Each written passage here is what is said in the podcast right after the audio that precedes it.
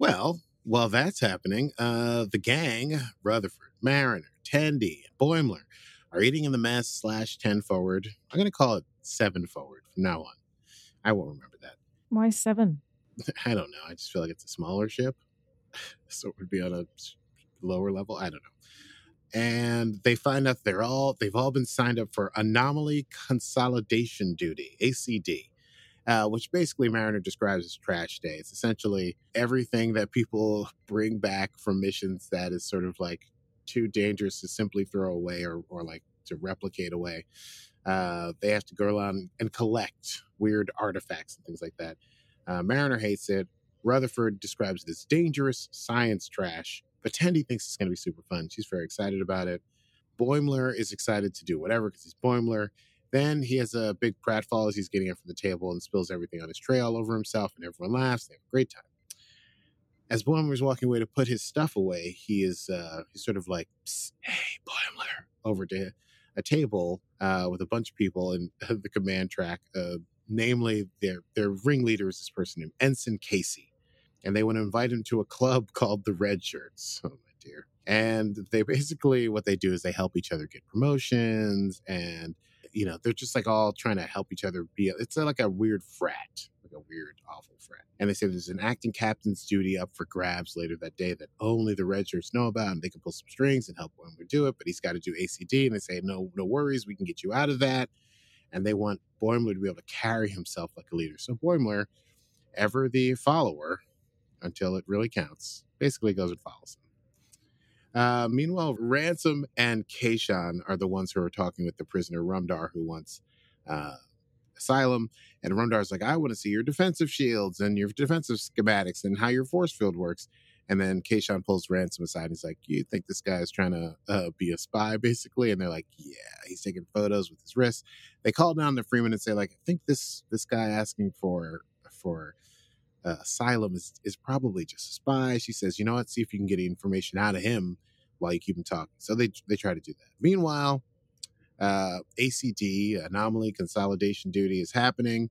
Uh, Tendi and Mariner and Rutherford are moving around. They go to Ransom's room. They find some unlabeled crystals. They find a big frog skull, which Rutherford drops and then inhales, and he begins to swell. And they use his paste to put him back together. Bourne was hanging out with the red shirts, and they're basically asking him really ridiculous questions like, uh, "How often does Riker clean his trombone?" And they walk past the room where Mariner, Tendi, and Rutherford are, and Rutherford has just vomited all over himself after having swelled to enormous proportions, and then swelled, unswelled back down. Uh, Ransom and Kayshon are showing Rumdar the quote unquote gift shop. But Rumdar really wants to see the warp core, and Ransom's like, "This guy's not that bread. and they sort of start gloating over the fact that they're going to be able to fool him. And then when they turn back around, he's gone. Rumdar, the spy, is gone and they have no trace of him, so they run to search. And then we get a nice little montage of some more anomaly consolidation duty. It's not good. It's basically them entering rooms, picking up things, having horrible effects happen to them, like every, like what would be a full episode of Star Trek happens to them in like a second. Uh, and they had, you know, the hypo spray. So it's actually, I thought it was very amusing that uh, these, yeah, any one of those things would be the cold open for like a TNG episode. Would be like, oh, look at this frog skull. Drop, sniff, everyone goes crazy. That's the whole episode. And the doctor has to figure out a potion, you know, a potion. Oh my God. Meanwhile, on the Pakled planet, Freeman, Captain Freeman's like, well, then listen, I need to speak to someone in charge. They want to speak to uh, the Queen. The Queen comes out. She has a much bigger helmet. The Queen wants to speak to Rumdar to make sure that they haven't killed the prisoner. But as we just said, Ransom and Kayshon have lost track of Rumdar. So Freeman says he's in the bathroom, but that they should negotiate a ceasefire. And the queen says she doesn't have a helmet big enough to negotiate that. Womp, womp, womp. Red shirts are helping Boimler put become more captainy. So they help him with his posture and they modify his uniform and he gets like it's like calf implants or something. And they change his hair, give him a different haircut. They basically give Boimler a makeover. He a serious glow up for Boimler. And he runs into his group of friends and Tendi's pretty like excited about how good he looks, but Mariner is not feeling the whole ACD work. And Mariner's getting upset at Tendi for looking at the bright side. Meanwhile, Boimler gets more lessons in like how to give a rousing speech to be a real captain, you know, Uh, he has to picture himself like Riker on the bridge, and he gives a speech. Everyone in the red shirts applauds, and it's great. Uh, there, the I guess the sort of like final ACD thing is they go to Doctor Migleemo's room, and Tendi's upset that Mariner and Rutherford have been complaining, so she's like, "I'll do it myself." And she's in there doing it herself, and she opens up a storybook, and rampaging energy based pigs enter the room, and then a big slug swallows Tendi, and then she comes out of its butt. Uh, and then Tendi's like, you know what? This does suck. Uh, down on the Pakled planet, uh, Freeman and Shaxs have been surrounded.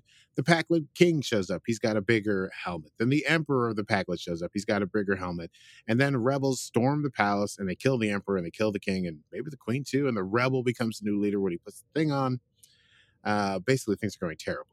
And the red shirts back on the ship are walking through the hall and they're telling Boimler basically like, you look good, you sound good, but here's the thing: you need to act the part of a command staff. You need to get rid of your your stupid friends. You always end up quote hel- elbow deep in some kind of slime. And Boimler, what does Boimler say? It could be for quotable moments, but I still think he said, "This is this is Starfleet this is Starfleet. There's always slime. That's what that's what we do.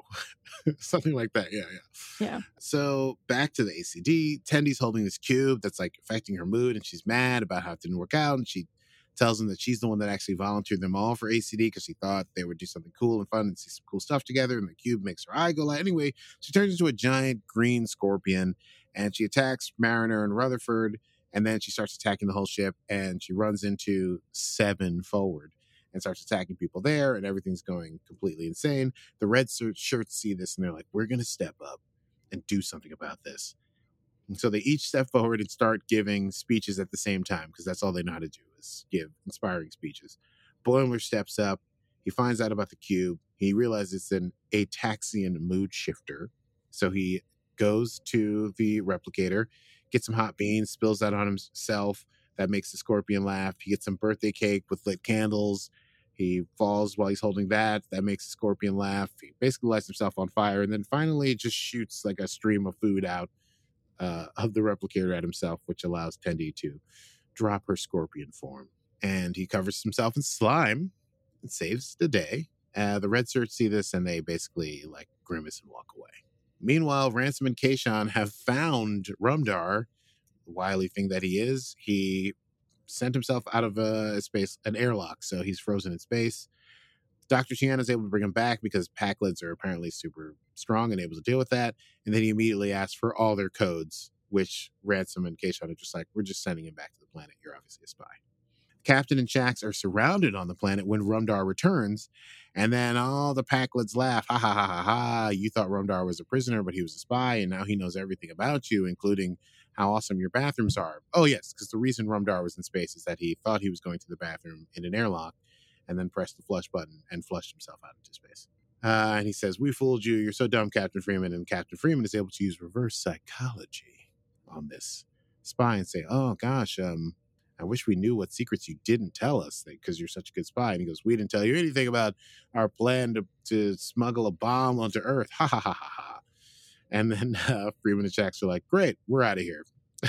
and the Pakleds are still super happy about it. Oh yeah, they for a second they realize that her name is Captain Freeman, but then at the end of that scene they go back to saying she's Jane Janeway. anyway, uh, the rest is kind of a wrap up. Tendi and Rutherford and Mariner make up. They all apologize. The red shirts run into Boimler and they're like, "You can't come to the acting captain's thing." Uh, and Boimler was like, "You know what? All you do is imitate other captains. I don't want to be like you. We got to do work. That's what Lower Decks is about. And then uh, all the other uh, ensigns, except for uh, what's his tush? I knew I was going to say it. Ensign Casey. Ensign Casey. Thank you. Thought I'd written names everywhere, but you know, got to get a what's his tush in there. Am I right? Of course. They're all like, you know what? Maybe we'll just focus on being better Starfleet officers and not acting like captains and Casey gets to do the permission, the the the not a promotion. It's like a position to be acting captain for a while, if it should happen, and he's super happy about that. But Ransom, who grants it to him, really doesn't care, and he walks past him and says to Boimler, "Hey, you showed great leadership out there, saving us, saving the ship." Freeman shows up. She takes the bridge crew back for a drink, which actually does leave Ensign Casey in charge of the bridge. So he gets up and he sits in the captain's chair and he feels really great for about four seconds. And then there's a shift change and he's told to go clean up the airlock that the Pakled used the bathroom in. Uh, that's definitely for my quotable moments. And at the end, the epilogue was really out. I th- I thought it was the end of the episode was just going to be like, oh, happy days. But instead, they find like some sort of communication device and they decide to Greg call the like Oh yeah. Armus is like the sad, the puddle of, of sad death. Yeah, pu- puddle of evil or whatever is Puddle of oil, the sort of humanoid in the one that killed mud uh. Tasha. Tasha, Yasha, Tasha Yar, Tasha Yar, Tasha. Tar. Uh, and they basically call him, and he's like, "I will kill you when I find you," and they all laugh, and it's fantastic. So they've they that's what they do for kicks. And here endeth episode six of season two of Lower Decks. A spy among us. Yeah, it was good times. it was a good one. I very much like this episode. It had a lot of, I can I can only assume it had a lot of Easter eggs. Well, you would think. I was expecting Easter eggs within the ACD segment of, oh, here's this crap that came from like some episode. And there weren't any. Yeah. Not that I spotted. Oh yeah, they all it was all sort of like references to things that might happen. Yes, exactly. crystals and skulls and books that come to life. Was there some? Was there not a plot of like TNG that was like people's imaginary folk? Yeah, what was the thing with Rumpelstiltskin shows up and stuff like that on TNG? I'm pretty sure that was TNG. Maybe that was Deep Space Nine, where like folk stories that you knew from your childhood were coming true. I think it was actually it was Deep Space Nine because O'Brien was imagining Rumpelstiltskin, and Rumpelstiltskin was there. It was very strange. That sounds about right. Anyway, should we move on to Ladies and gentlemen, it's me once again, and we shall go immediately to Easter egg corner with our correspondent, our Easter egg correspondent, Stevie Man. Stevie, what have you got for us? Well, hi there, Aki. Hi there. How are you? Happy to be here, as always. And uh, so we had a couple of Easter eggs here down on the uh, series set set set the set of lower decks. I want to say the set of, of set phasers, and that was not correct. Um, Mhm, The deck of set phasers. the deck of set phasers. Oh dear.